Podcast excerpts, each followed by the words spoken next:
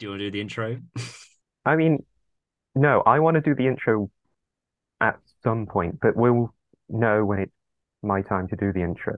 Okay, just one day you'll just do it. Yeah, exactly. Okay. Well, you'll this know, is our space. Yeah, you'll know exactly when. Everyone okay. will know exactly when it's happening. I'll be aghast. Um, but this is basically intro enough, isn't it? So, classic. Because welcome back. Yeah. This is what you're getting. Deal with it. So welcome back to Just Not Crick Pod. We're back. Hooray. Um, hello, Jamie. Hello. You can't see us this week because Jamie's camera, as you probably would have seen if you watched our last video, is broken. So here we are, back back again, and this time to talk about actual cricket and not fictional cricket. I bet you're absolutely thrilled. I mean, depending on the fictional cricket. So yeah. You want to watch more Sooty? I'm not against it. Okay. I'd rather watch another Sooty Crick episode than more of the Doctor Who stuff. Okay, well, it's just your lucky day, so we're actually going to watch um, all that serial episode of Doctor Who. Right. But no, we are here to talk about some cricket times, because cricket has been happening, a lot of cricket has been happening, actually. Um, but we're mostly, I think, going to be reviewing the England-New Zealand Test match, because they're back playing each other again. It feels like England-New Zealand are always playing each other. Oh, here we go. Um, do you enjoy a good England-New Zealand Test series, or just international series? I enjoy any England series at the minute, to be honest. That's a good point, yeah. I would prefer it when they're not starting at, like, half twelve at night. Yeah. Or, like, three in the morning. So this, I can watch. Yeah. But, yeah. This is the tricky thing, because, like, again, this is a great test, and we'll go into reasons as to why. Um, but it's cool, also kind of nice, because in previous years, even, like, last year, I think when we first started, I talked about this, that whenever it's a winter tour, it's always like, if you wake up in the middle of the night for a reason, if it's like an Ashes or something, it always crossed my head being like, oh, it's happening now. Mm-hmm. Should I check it in the hope that something miraculous is happening? And you check it and it's like, oh, England are all out for eighty-two. It's like, oh, now I've got to go back to sleep with this burden, with this knowledge. Um, but when this happens, it's like, oh yeah, England are just smashing it. Um, But yeah, I know what you mean. Like, the only chance I get to see it is getting up at like seven and watching like an hour and a half. And it's always the kind of end of the day vibe where it's just sort of like, and apart from yesterday, which we'll get into, but it's always feels like shutting up shop a bit for the day. So you don't see too much, but just the kind of bookend. So it's it's a bit of a shame, but I'm, I'm not going to stay up. Let's talk about quickly in summary. Here are your scores. So England batted first. We got three hundred twenty-five for nine declared, which is interesting, which we can talk about. Uh, England, uh, New Zealand then three hundred six all out after a century from Tom Blundell. Um, England then posted three seventy-four and then bowled New Zealand out for one twenty-six. Um, quite comprehensive. This in terms of um, Bazball stats. um, England now have played eleven. one ten, lost just one. Um, I think I told you earlier, it's the best since the Strauss era, which is, that was a lot of people speak about as the best era for English cricket. So that's quite a high achievement. Um, it's the first test win in New Zealand for fifteen years. Um, again, this kind of England team making away wins in difficult places like, you know, Pakistan and New Zealand suddenly make it look easy. Um, Harry Brook was player of the match. Um, he's just bobbing along, averaging seventy-seven in his eight innings so far, six hundred twenty odd runs. Um, and Stokes got the most Test sixes record, one hundred nine, which he overtakes Brendon McCullum. So those are the few, few, few kind of stats that go over the go over the game. What were your initial thoughts of the Test match? I mean, when Bazball first started, my thought was always, "This is amazing." But the real test is when we come with the series away from home.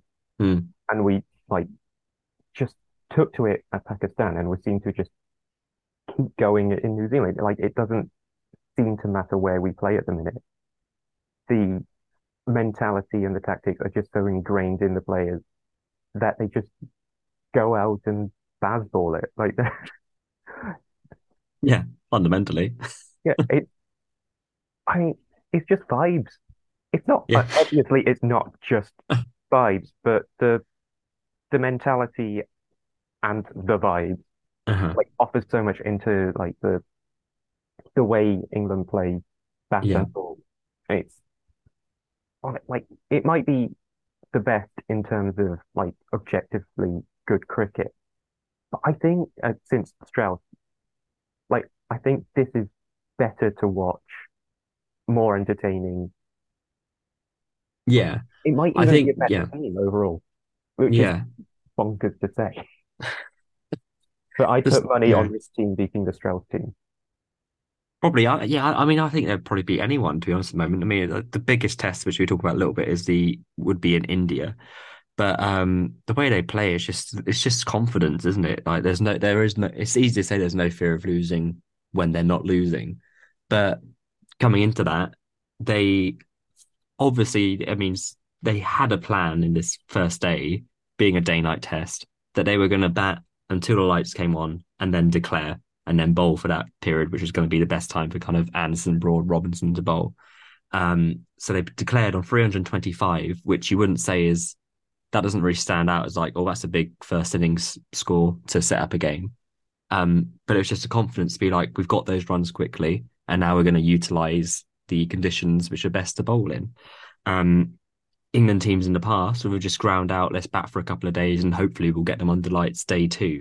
But this is like, no, We, we've got this momentum, we've got these runs quickly, let's stick them in, which is like, it raised many an eyebrow when he declared, but I think, go for it, like, why not?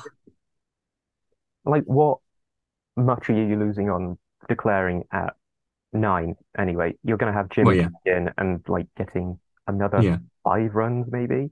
Yeah. I think it's the fact, you know, that they batted so quick. They, they only batted fifty-eight overs in that time, going at five point five and over. So I guess the flip side would have been, well, if you bat more traditionally, you can you'd be looking to try and bat the day for four hundred or whatever. But why? Like, I don't understand this argument. Like, why should Harry Brook, for example, be leaving a ball when he can hit it for six? Like, you should you need to move away from the the traditions of the game. Say you must do this. No, why? Why would I take no runs when I can get six runs? What's the point?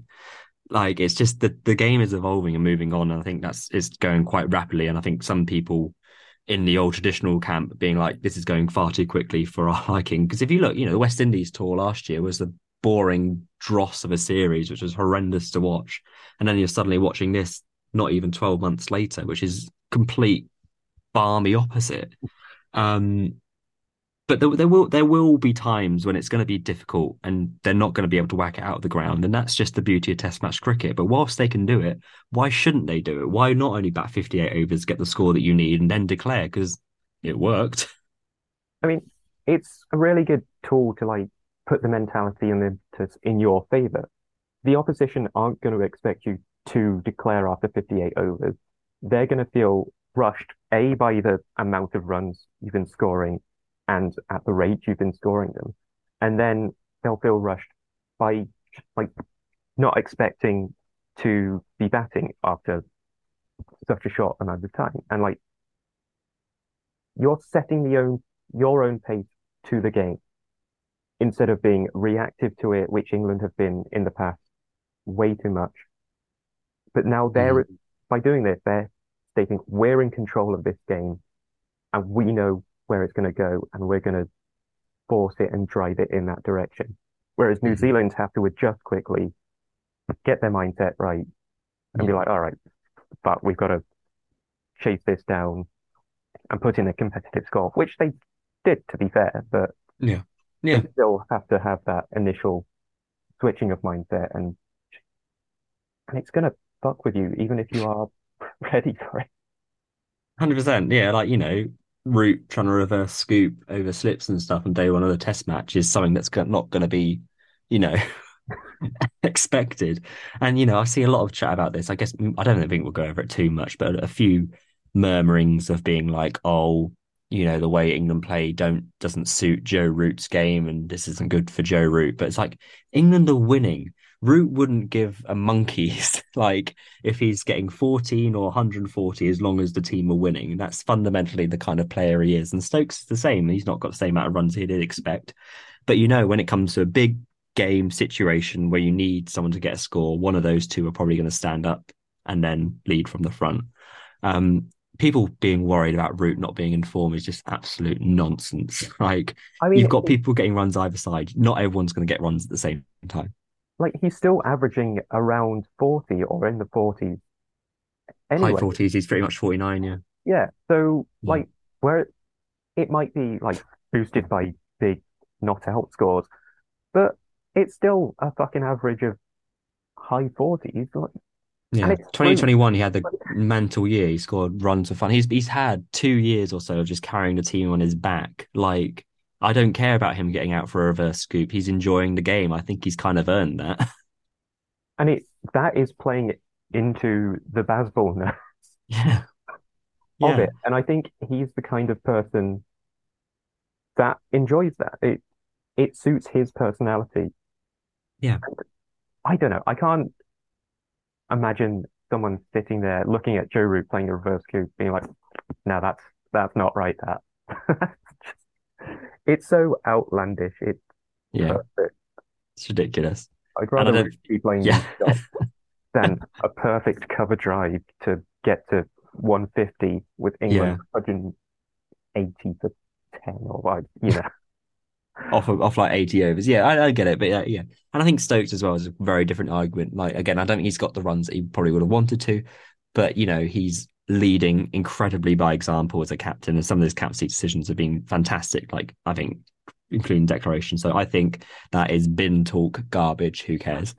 Um, we've then got so New Zealand have their innings, um, and then we're back to the Bazball bowlers, um, and. Apart from Tom Blundell getting one hundred thirty-eight, I think, you know, New Zealand would have struggled to get anywhere close to three hundred, to be honest. Um, Anderson got three for, uh, Robinson got four, um, Broad got one. Um, just, you know, all, all round kind of what you expect. And, you know, they got the, I think it was two or three crucial wickets on that evening when they declared. So you'd say that the declaration was earned. Um, But Robinson just going strength to strength. I think I mentioned before when we predicted our Ashes elevens that I I think he just has to be in your best team. I don't think you can leave out Robinson.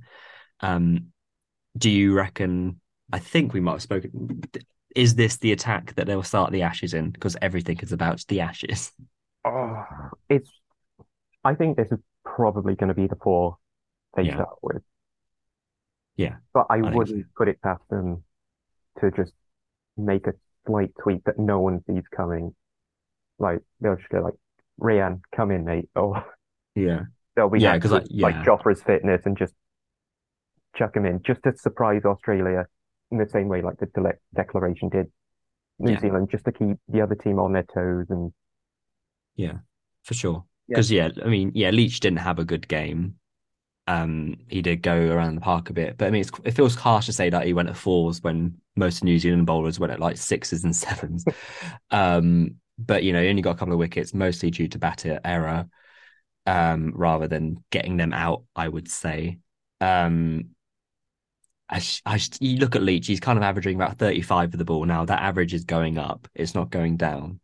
Uh, I know it's not really a spinner's wicket, but I feel like he need he needs a good game to really kind of get his confidence back up, because, you know, he's, he's got completely one hundred percent the confidence of Stokes and McCullum and everyone. But I just feel like from a player perspective, it's similar to Crawley in a sense. You you just, you want to perform. You don't want to be in, just be like, I've got good faith with the, the captain and coach and stuff. Because you're going to be aware that you, you're not getting fifers, you're not getting hundreds. You want to be performing. And, you know, the, the, the setup will be backing them to do that. But you just think like you need a good game. And I think Leach is very kind of overdue one now. I mean, I always feel like whenever we say this as well, he does go on to have a stormer. Yeah, fingers day. crossed. Yeah. But yeah. it also feels like very important because Leach is such an integral person into that in that dressing room. Like, people will yeah. play for Leach. Yeah. As they would anyone else. Yeah. Especially when he's not performing. For sure. In the same way, say, Stokes isn't to his high standard. Yeah. Yeah, exactly, yeah. He's the sort of player the other players need in that dressing room to be like, mm-hmm. we're doing this as much for him as I am for myself. Yeah. And it just builds on that camaraderie, which I don't Definitely. think is actually spoken about too much. We're just focused on the, like, the Bazballness. On the vibes, yeah. But, but they I are think, a very together unit, one hundred percent. Yeah, exactly. And I think that really like pushes home how well they're playing in and yeah. of itself. Like, they might not be individually the best players mm-hmm. ever. Like, there's no chance Crawley and Duckett are the best opening partnership. Oh, absolutely. Yeah. In yeah. like the last twenty years. Yeah. But, it but just yeah, all, like, they get the best together. Out of these players, what they can yeah. get. Yeah. Yeah. No, I'd agree. It's. Yeah, I I, can't, I I don't think Leach is being dropped anytime soon. Yeah, I think this is the vibes. I think it was similar. I think we said that first test in Pakistan when it went close. I remember that it went up to D R S and you had all the team together, but then Stokes stood away just so when it went to out, they could all have that moment and then he would go in afterwards. It was just like, it's...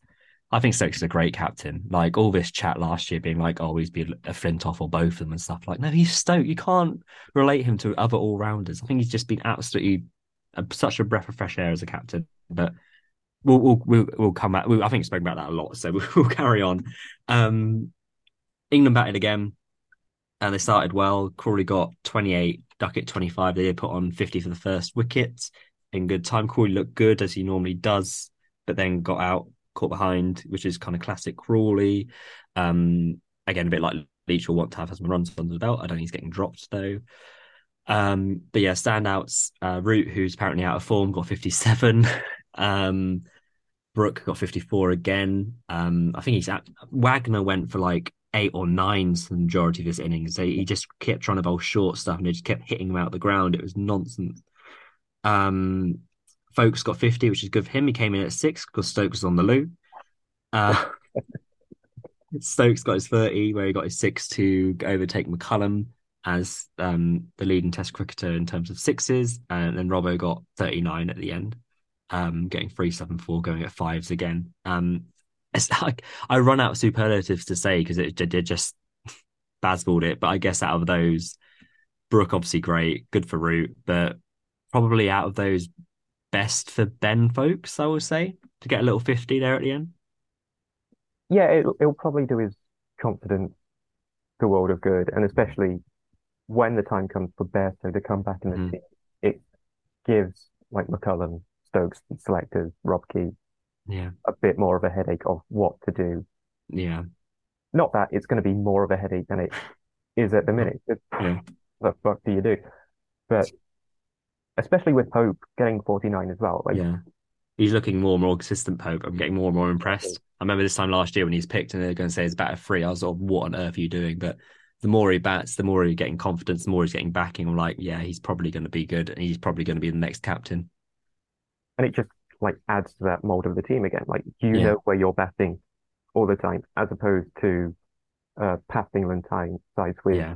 like Moeen Ali, who was yeah. a high order batter at county level, and then he's like coming in at eight, being an all rounder or a main spinner. But yeah. now, like even Pope, like I'm sure he was up and down the order a bit. Yeah. But now he's been told, you're three, this is your job, you do this, Bazball, Bazball, Bazball. Yeah. oh, the, yeah, it's, it's, it's, again, there's backing. I mean, the the one elephant in the room not mentioned here is that um, Stuart Broad came in the four as the Nighthawk. Um, it, I will say that I think Wagner out Nighthawked him. He did. All the talk about it, and then that first ball the next morning, just like completely like gloved up. It was like you just you just knew it was going to happen. And that first ball as well, we just skied up in the air. It was like it's not going to do anything here. But you know, he's a friend of the podcast. Um, got a, we got our little cheeky reply from Stuart Broad when I asked for clarification about what the Nighthawk would be come the start of the next day. Um, and he said to just refer to him as the Hawk when it's an afternoon game, but otherwise would be Morning Hawk. Um, but you said should be Hawk at noon. Um, I, I think I it's ridiculous. Like. It's either that it's not either Noon Hawk or Hawk at High Noon. Yeah, that sounds like a great Y A like title for a book.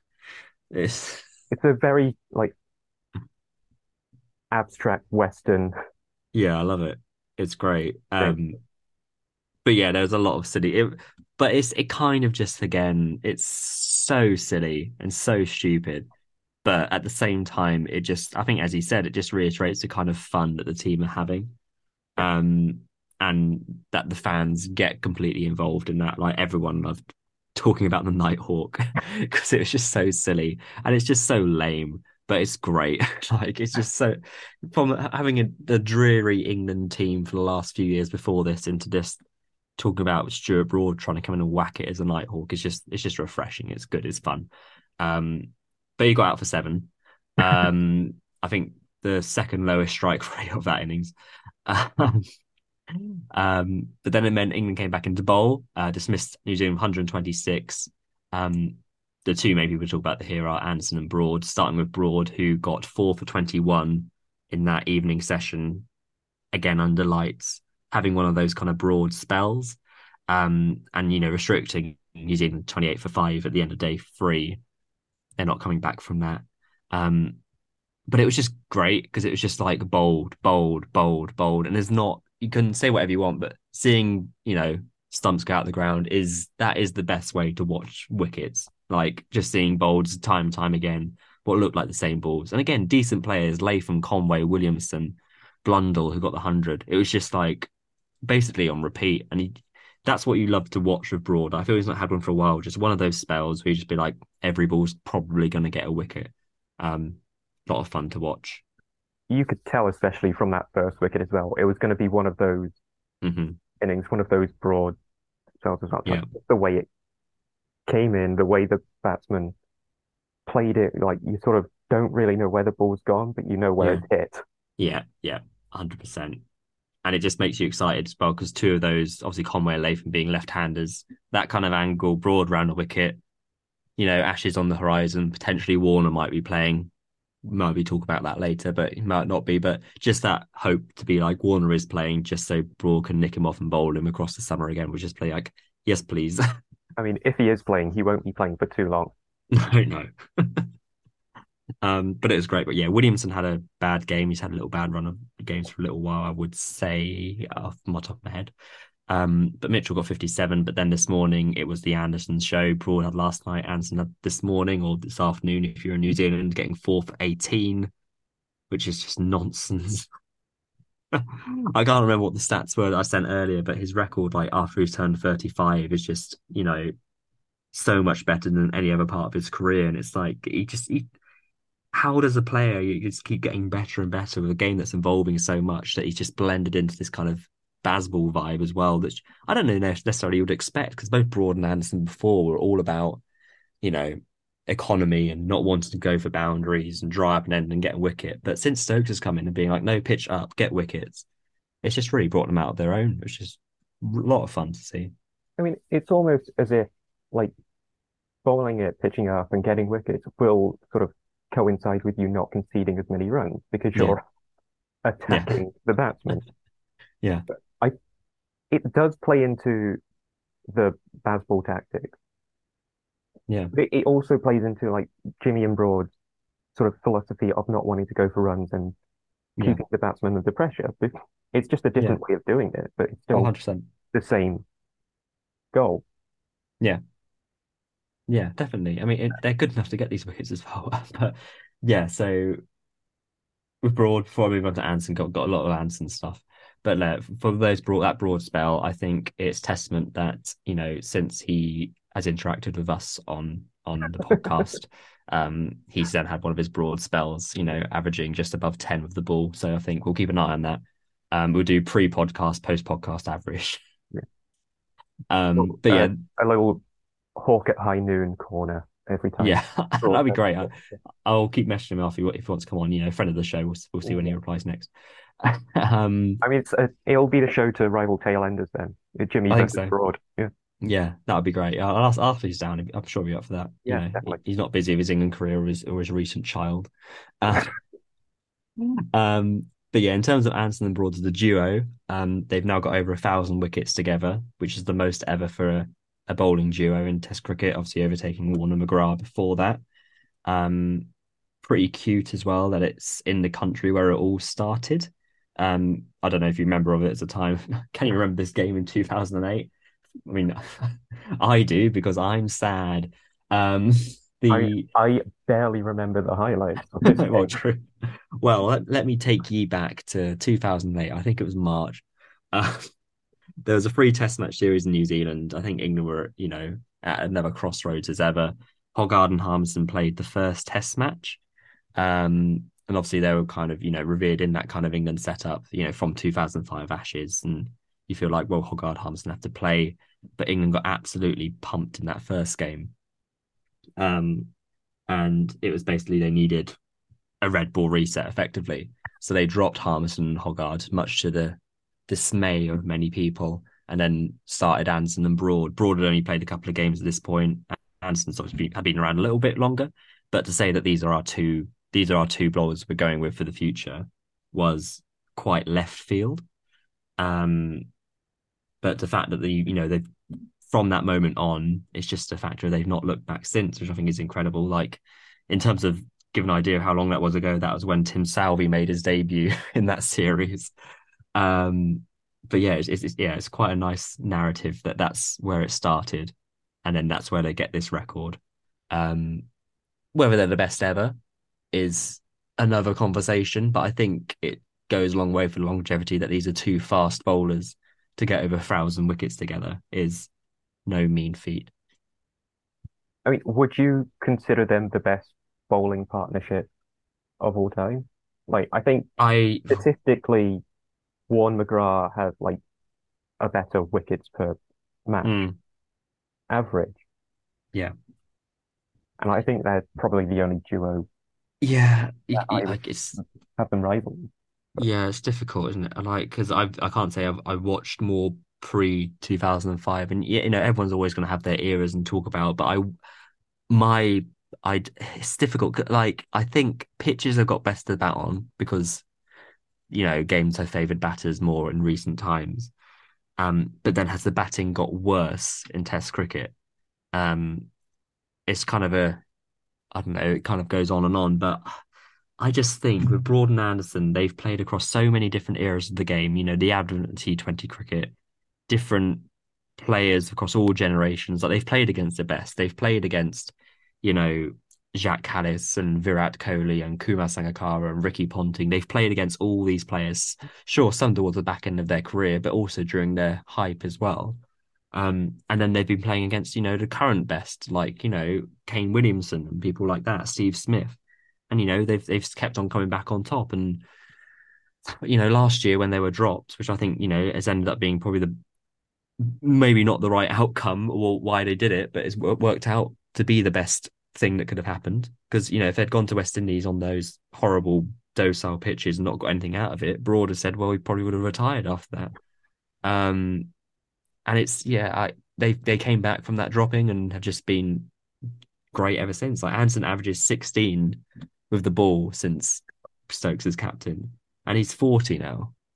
And it's like, you don't, you look at him and you think like he's just going to keep on going on and on. I, I, I longe- longevity, the like endurance, the constant adapting of the game. I, I think I would put them up there as the best pace bowling duo ever. I think it's diff- different with pace and spin, but for the pace duo, for their longevity, endurance, adaptability, all that, I would probably say they would be the best personally. Yeah, yeah. No, I'd agree. I don't think people put the longevity and the constant adaptation to the like changing times of cricket, yeah, uh, to like a high enough standard, and these have done it through so much as well. Like, mm-hmm. all, they, all the captains, all the going. coaches, yeah, we're talking about this, and they're yeah. still playing. yeah, yeah, it's not like they've retired. yeah, like they're definitely going to play the Ashes. I've I've got a niggling feeling that Broad will retire after the Ashes. You know, he's got he's got a kid now. He's been doing punditry stuff. Um, he's, he has muted the fact that he probably would have retired after West Indies if he had gone, or if, you know, Stokes, McCullum hadn't wanted him back, all that kind of stuff. So I he's feel like throwing he's... the feelers out for joining a certain podcast. Yeah, exactly. So, but I feel with Anderson, like, Anderson said he's not ever had like a time when he wants to retire. Like, he said he'll keep on playing as long as he keeps on performing, and he's not stopping that. Like, he's incredibly like fit. He keeps himself fit, going for all of that. You've worried that if he gets one bad injury, then that would be it. And you don't want him to go out on an injury. You want him to go out on his terms. And as much as I want him to keep on playing forever and ever, I kind of want England to win the Ashes five nil. And then they go off on that kind of what of end to finish on, what at the absolute height of their games. But if he wants to keep on going, you can't really argue against him either. Um, the next thing I would say, he's on six hundred eighty-two wickets now, Anderson. So he needs eighteen to get seven hundred, and you'd imagine he would get that during the Ashes, which is pretty special. I mean, but does he then look at, like, I've done seven hundred? Only ninety-something to go until... Yeah, yeah. Well, he's only got two ahead of him, isn't he? So Warne is on seven hundred eight, um, and then Muralifaran is on eight hundred. So I'd be... I, he's not going to get to eight hundred. Sad to say. I mean, he's at least definitely looking to take over Warne. I think he would overtake Wait. Warne if, if not be it within one or two. Yeah. But yeah, he would need... That's hypothetically, if he gets another six in the next game, that's six eighty-eight, and then he needs twelve in six tests over the summer. He's doing that easy. Yeah, he'll do that easily. Yeah. But yeah, well, I think other than that, that's kind of rounds up everything from the test. I can't remember when the next one's happening. um, but a good game, and good to have test cricket back. Um, next game happens next week, I presume. um, and then the next test is not again until Ireland in the summer, and then the, obviously the Ashes starts. Um, but yeah, good good game, good Bazball. And obviously, again, we didn't really talk about Harry Brook, but um, very good again. Nonsense.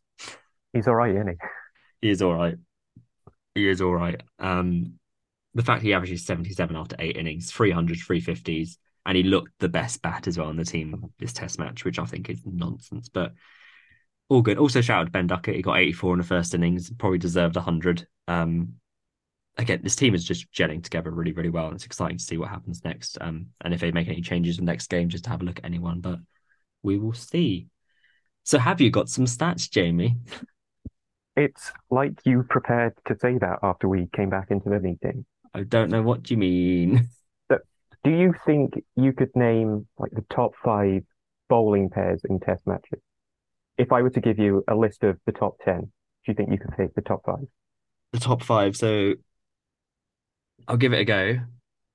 This is... Um, you ready? Yeah, I'm ready. I've sent you a list of ten, which is Anderson, Broad, Murali, Bass, Stark, Lyon, Entini, Kallis, Ambrose, Walsh, Warne, McGrath, Wasim, Waqar, Pollock, Kallis, Steyn, Morkel, Bolt, Selvey. So that's the top ten, but it's that's... not in order. Yeah, that's right. Okay, so Anderson, Broad, top. Correct. Warne, McGrath, second. Yeah. Uh, let's have a quick look. Um, Murali, Vass? Yeah. Okay. They're in three, so you've got one to three. Okay. I feel like just through the number of games, I, I'm going to jump to five and say Stark, Lyon. Yeah, I have no idea how you've got that. Yeah. I've seen a number of games because Lyon's been out around for ages, and also Stark has as well. So, like, yeah, yeah. Only seventy-three um, matches. Like, it is still plenty of matches, but yeah, it's like five hundred a bit, isn't it? I think they've got, which is um, five eighty. five eighty, yeah, mad. But yeah, four's tricky because you look at the players on there. Um, you got to try and think about the number of games, because would Ambrose, Ambrose and Walsh, probably out of those are maybe up there with the best. But then Steyn and Morkel will have that that South African side, which was obviously so so good. Um, and they felt like they were around forever. But did they get more than five eighty? Um, Wasim and Waqar. Oh, that's also a shout, isn't it? Oh, okay. I'm gonna. Oh, there's also Pollock and Kallis as well. This is a di- good, good list of players. Um, I might go. Oh, this is probably gonna be wrong. I'm gonna go Wasim and Waqar. It is wrong. Yeah, I thought it might be. Is it Ambrose and Walsh? It is. Okay, cool. Wasim Waqar is six though. That is. Oh, I've got my. T- I I got the top six then. I mean. You were going for the top five and you got it wrong, so I wouldn't. Yeah, I got four out of five though. I'll take that. Yeah. Then we go Pollock, Kallis, seven, Bolt, Selvey, yeah. eight, yeah. Entini, Kallis, nine, Steyn Morkel, yeah. ten. Steyn Morkel, ten is strange to me. Only sixty-two matches together, five twenty-two yeah. wickets. That's mad. I just would expect them to be right up and about there. Which, to Blimey. be fair, wickets per match. Per matches, yeah. I think that's better than Anderson and Broad, to be fair. Yeah, like if you imagine how many, uh, if they had played as many games as Anderson and Broad, God knows how many they would have got. Just same as always struggle with injuries. That's that's just the crap thing about it. Just you could he could get similar swing to Anderson, but just bowl at ninety, which is ridiculous. Um, but yeah, they're a bit mad and a bit weird that Kallis is on there twice. I know, yeah. like, like, surely you can just put Kallis with X bowler during South yeah, Africa. Yeah, I know. You probably you've got a duo. Yeah. But Kallis is absolutely mental, one of the best. I don't, even though he wasn't the best, I just thought he's never talked about enough. But um, but good quiz, I enjoyed that. Stat quiz. Yeah. Yeah, fun. I'll try and do one for next time if I remember. Um, um, shall we move on to another test match that's happening, or a test series? Yeah, why not? We're here. Uh, India and Australia are playing, and India have already retained the the um, trophy, the Border Gascar trophy. They've already doing done the job. Um, Australia uh, are falling apart. um. I don't know if you've seen much of it, but the first test they got completely rolled over. They got like one fifty-ish in the first innings of the game. Then India got four hundred odd. I'm going to say this is all guessing, but then in Australia out for like eighty odd, um, and then the game just gone. Um, Australia actually put up quite a really decent fight, so they got two hundred sixty-three.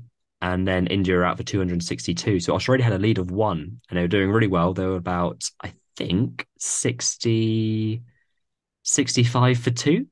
Okay. Um, and then they were one hundred thirteen all out.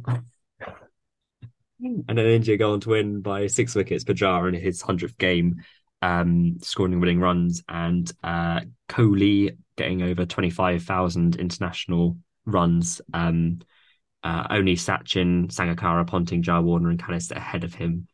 Um, but yeah, Australia today lost nine for forty-eight. Jadeja got seven. At one stage, they were ninety-five for three before slipping to ninety-five for seven. It was nonsense. And what I love about it most is that the Australian media before this series, because Australia beat a crap West Indies team at home and an all-over-the-place South African team at home, they were like, oh, Australia, the best team in the world. They're going to do this, no problem. Um, and they're all predicting Australia going to win two one or whatever, all that kind of stuff. None of them have obviously watched an India series, you know, in any recent times. They just live in their own silly Australian bubble and then get this harsh reality being like, oh, this team is a disgrace. It's like, not really, just India are very good. I mean, I know Australian fans can be a bit deluded, but yeah. Who the hell is saying they're the best team in the world? Are they not watching Bazball?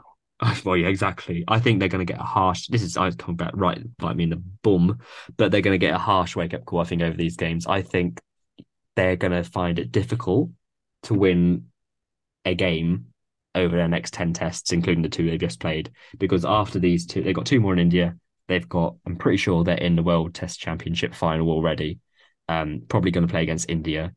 And then they've got the five tests at home against England. And at home, even when England aren't great in twenty nineteen, they couldn't beat that England team then. Now they're going to play against an England team at the top of their game. So I think it's going to be be tricky for them. But it, it's a mess. It really is a mess. Like, they didn't play Travis Head in the first test match, even though he was their best player in the summer by a country mile. Um, and they picked another left they, they picked another left-hander instead because they thought that Travis Head doesn't play spin well.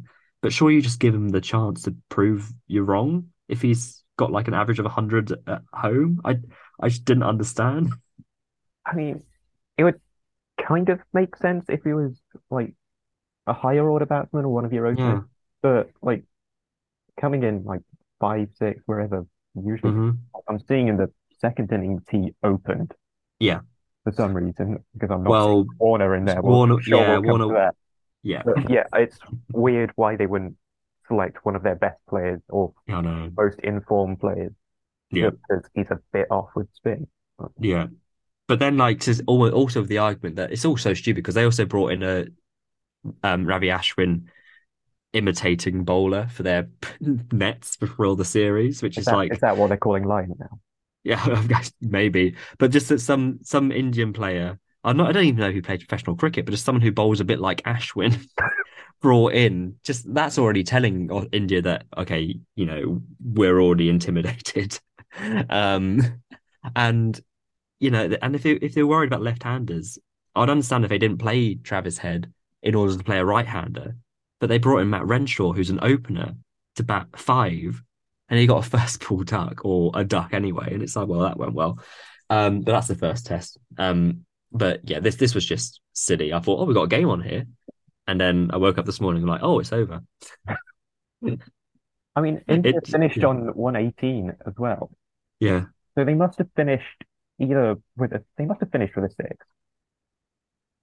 Like, I uh, I think they got a boundary. I must have, it was a boundary or something. It hit a four. They must have been... I don't know. Like uh, they, if, if they were on one thirteen, they'd have had to hit five to get to... They were on one... They, must they were on one fourteen and then hit a four. That was the oh, final bit. Okay. Yeah, yeah. Um, and yeah, Pujara got those winning runs. But yeah, just just silly. I think this Australian team is going to unravel very, very quickly. They're very good at home, like, but like Marnus has not got a test century outside of Australia. Um, Smith has had a bad run of games. He was okay-ish at home, but again, at home. Um, I think they just struggle away from Australia. Um, they've brought in two new spinners for this series. Todd Murphy did get seven in the last test, but Ashton Agar has said that he doesn't feel ready to bowl, whatever that means. So he's not selectable. Um, if you take away David Warner getting a double hundred at the M C G in the summer on a big flat road where he got dropped a couple of times, then he's not done anything in like a year. He's now he was out with concussion of this game halfway through and has also got a fracture, I think. So that's asking questions if he's going to be around much longer as a test player, because I don't... he's on his last legs anyway. Like, is he going to really try to go through that and be fit for the Ashes? Is he going to continue after that? Is he good enough to be in the Ashes?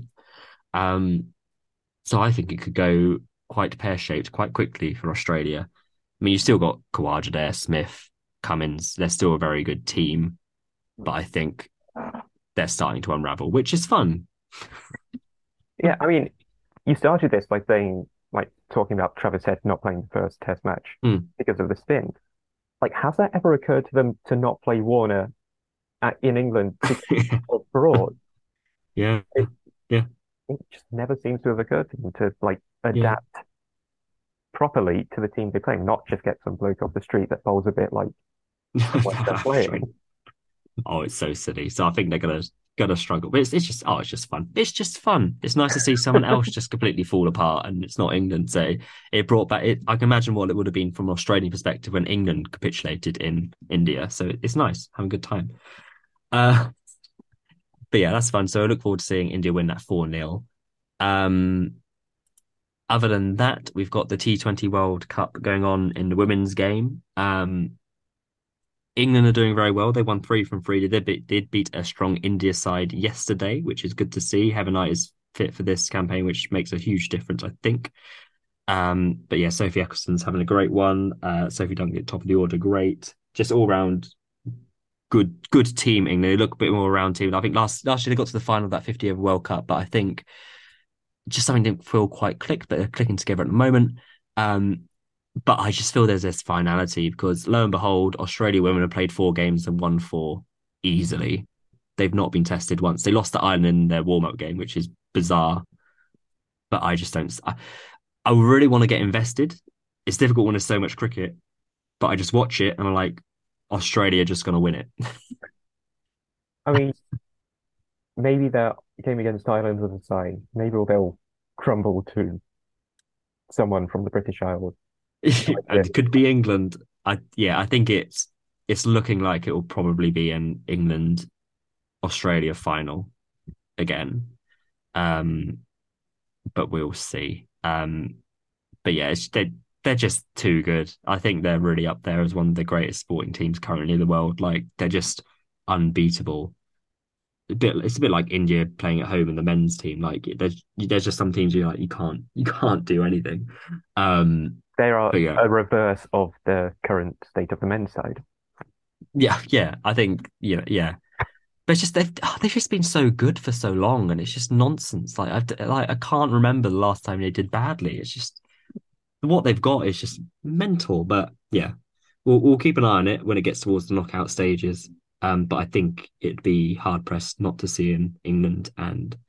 Um, Australia final there, but it's been taking place in South Africa, which I, I love watching cricket in South Africa, so buzzing to see how that continues.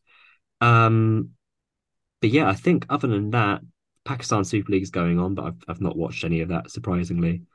Um, and not long to a county championship, all that kind of stuff. But I think that's mostly the cricket news.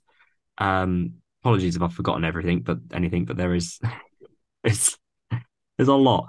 Um, have you got any cricket stuff you want to chat about, or is that our cricket chat over for our cricket podcast? Oh, we've been talking cricket. Uh. Ah, I haven't noticed. Um, no.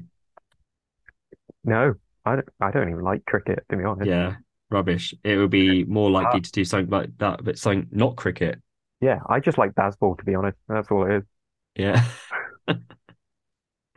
Always. Um. So it's so is there is is there a just not cricket this week, Jamie? That's what the listeners are asking. Not really. I just want oh. to say that Marcus Rashford's really good. He's so good. Yeah, I've not really been paying much heed or attention, but like the turnaround for Manchester United has been silly, but it's been great. I, I, someone like Rashford to be back in form and back to his best is that's what you want to see. I mean, I, I think you're saying turnaround as in like since the World Cup, like since our second game, it's been so much better. Mm. But like since the World Cup specifically, which Rashford was pretty decent in. Yeah, and still not picked by Gareth mm. Southgate. That's a different not cricket for when I inherited yeah. that Broad. Yeah, I think he's got like fourteen goals in sixteen games or something ridiculous since the World Cup, which is yeah. the most of anyone in the, the top five leagues in Europe. Mm. Yeah, like more than Benzema, more than Haaland, more than Mbappe. Mm. He's just on a fucking tear, and I love it.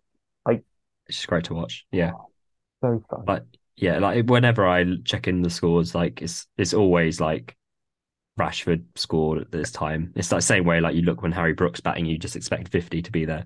Like just expect, yeah, it's, it's going to be Rashford who scored it, isn't it? Um, but it's great. Do you reckon they will can put in a title charge, or are you just going to be happy with a top four? I'm just happy with how things are going mm-hmm. at the minute. Like as soon as I look at if we can win the title, like we're only, I think, five, six points off Arsenal. Yeah. So technically, we are. Yeah. But I don't want to say we are. Because it will jinx it. Exactly. Like no one's looking at United from an Arsenal or City perspective. We just, it just feels like we're the team in third doing our own thing at the minute. And that's the best place to be, I think, because then you can put, I, you can then put in a surge later on and just quietly go about your business, and then suddenly you're there thereabouts. That's that's what you want. I mean, I think we'll finish above one of those two teams. Mm-hmm. I think we'll finish yeah. second, but like yeah, and I, Arsenal have had a bit of a wobble lately, so I wouldn't be surprised if we finish ahead of Arsenal after they mm-hmm. pick up for most of the season. Yeah, I, Which, I wouldn't be. I wouldn't be shocked way, by that at all. I would fucking love it if they finish fourth as well. That would be the funniest thing. Who is who's your top four prediction? I think it will stay as it is. Now, I don't think Spurs, despite being fifth, I think they've been really poor this season. Uh, I think they're playing now, aren't they? What's the what, what's the scores on the doors now? Let's have a live sporting update, which will mean nothing by the time you listen to this, yeah, because it won't be live anymore. It will be all. They are currently two nil up against West Ham. Five minutes to go. Like West Ham are third from bottom, so yeah, which is good. But you got be uh, Tottenham. T- just problem with Tottenham. Like here we go, football chat, just not football. I don't think I'd be here. But Tottenham are just like the most frustrating team because you know you beat Man City and then you somehow lose four against four one against Leicester. Um, like if if you know the games that you expect Tottenham to win, they would be up there in similar point territory as Man United. That's that's what the frustrating thing is. Like you know they're going to lose those odd games, but it's just, I don't really know what's going on. It just feels odd. I don't get it. Like, they they should be winning the kind of games against Leicester, because Leicester aren't that great. But I don't, I can't say I know too much about football, but they are, from my family perspective, I guess I have that invested Tottenham interest. I mean, I think as soon as you start saying they should be in this position, if they beat the teams they should be beating, mm-hmm. I think that's part of the allure of football, is that anyone can beat anyone. Yeah, on the day, anyone can beat anyone, yeah. I think, like, it's very different to, say, this other stupid sport, cricket, or, like, I think basically any other sport. Like, if yeah. one tennis player plays better than the other one, they all win. If yeah. one football team plays really badly, yeah. they can still end up winning somehow. Yeah, yeah. I think Spurs have been a weird case this season. I think Conte's having, he's just had a gallbladder surgery. Mm. Think, so he's, so he's not there at the moment. Yeah, he's yeah. taking breakaway. But I think he's in his like last sort of period of his tenure at the club. Mm. I think that has sort of held the players back a bit. Son yeah. hasn't performed as well this season. But he did start today, I don't think. But he, looking yeah. at it in live updates, he came on and scored, which probably better if you just bring him on as a super sub. For I now. mean, he's still their one of their best players. I for sure. Like, it's just weird. They're a weird. We're, they are. Team. That is I something. Think they're yeah. over. I. They are higher than what their performances have showed. That's that's also the flip side, that, you know, they're currently with the win today, they are fourth, and they are still currently in the F A Cup and still currently in the Champions League. So hypothetically, they could still, it won't happen, they could still end the season in the top four. They they could end the top four. That probably could happen, but they're still in the shout of being in two trophy competitions. And when you look at it like that, you'd be like, oh, it's they're doing all right. They're currently top four and they're still in two competitions. But then it's also on the flip side, like, this has just been a weird season where they feel like they've not been good. They're just oh, they're just odd. I don't really understand. That's why I'm happy talking about cricket, because I don't I don't get it. I mean, I haven't oh. watched enough Spurs to like yeah. talk about their tactics, but like Conte's mm. specific like uh five three two yeah formation or five three. Mm. Oh. I don't know. He played a weird sort of double ten system at Chelsea. I think he's trying to employ that sort of yeah. system with Son and someone like Richarlison, yeah, you know, just behind Kane. Uh, I just don't think it necessarily suits Tottenham, yeah. But Spurs, whereas it should work at a team like uh, Chelsea, who are mid-table, yeah, tenth. But and oh, honestly, gosh. we could just do a whole pod in itself on Chelsea. Yeah. Uh, That's the thing. It could be worse. Tottenham could be Chelsea at this point. So, I mean, like, Fulham and Brighton are ahead of both Liverpool and Chelsea. Yeah. yeah. Chelsea are the worst team in West London out of three clubs. Yeah. It honestly, it's, it's a, been a pretty decent season. It's just, it's, I mean, because I don't watch a lot of football. Like, I'll tune in and sign, find out how Tottenham are doing as a, as a casual. Um. But this is surely the kind of season that you want, where it's kind of up for grabs for anyone. Like, like you know, someone like Arsenal, I, you know, I'd get burnt at the stake for saying this, but surely it's a bit more interesting where you've got a team you not necessarily expect at the top, and then it's a bit more of a who's going to finish there, rather than like just going in and be like, oh, it's going to be Man City, it's going to be Liverpool, it's going to be blah, blah, blah. It's more interesting when it could be anyone at any time. Um, but yeah, that's my perspective. Yeah, no, for sure. Like, as a neutral, it's much more exciting to have like the competition coming from a different... Up for grabs, whatever, yeah. Yeah, exactly. Whereas, you know, in Liga and, or in the Bundesliga, when you've got P S G or mm-hmm. Bayern winning it yeah. every year, like yeah. in France, you'll have the occasional season where, uh, oh God, who won it? Lille won it the other season, mm. I think. Like, you'll have that occasionally. You don't get that in Germany. In Spain, it's one of Barca or Real and sometimes Atletico. Yeah, come from nowhere. Um, in Italy, it's been a bit like mixed recently, especially with Juve having weird financial troubles. Like Inter and A C Milan have both won it recently. Napoli are like fifteen points clear. Blimey. So that's a fun league to be around at the minute, especially with Juve's fifteen points deduction. Yeah, but like in terms of the Premier League, it's a batshit. Anyone's game. Yeah. I don't think many people would have had Southampton or West Ham down bottom three. Yeah. I think some people were saying Southampton were in a bit of trouble, but I wasn't necessarily expecting, like, especially with Hasenhüttl, but I, again, I don't watch enough Southampton. No, I can't, yeah, I can't say I'm an avid Southampton fan. But, like, this season, they've been fucking dreadful. It's just, yeah, yeah. it is just nice to see like Fulham in sick. And yeah, and like Brighton, like Brighton just seem to get better all the time as well. Like even if when they lose their main manager and they lose most of their players, that they're still up and about there. Yeah. It's like, I was, yeah. I felt like I was the only person saying that Graham Potter shouldn't have left Brighton for Chelsea. And then like, what, like when you're build, yeah, you're building something so good at Brighton, and then you're like, nah, okay, I'll go to this, you know, falling apart place. Yeah, well, I think the thing is now, like Brighton are playing even better. They've yeah. got they've got De Zerbi in, and they've like had like Matoma to help flourish, and he's got the best player in the world, Danny Welbeck, to rely upon. So yeah, yeah, it's just strange how their manager has gone to a club with so much riches and have spunked their yeah. money on absolutely anyone they can think of. It's mad, isn't it? That's just silly. Well, his yeah. whole club has just kept on going and is better than them, which is great. I'd love yeah. to see it. It's honestly, it's like watching Australia fall apart. Like, really enjoy it. It's so deserved, isn't it? Oh yeah, but yeah, that's summing all up. Because Rashford is good. Yeah. I didn't come into this with a coherent not cricket. I just wanted to say that Rash was good, and it turned into football talk. That little segment. There we go. Yeah. Who would have expected that? Not me. Not me. No. Well, that sums it up for this week then, I think. Um, thank you as per, if, if you've got this far. But yeah, thank, thanks for listening. We'll be back soon. We're having a net next week, aren't we, Jamie? We are. Yeah, for our for our new team. So we'll we'll keep you updated on that if if you're interested.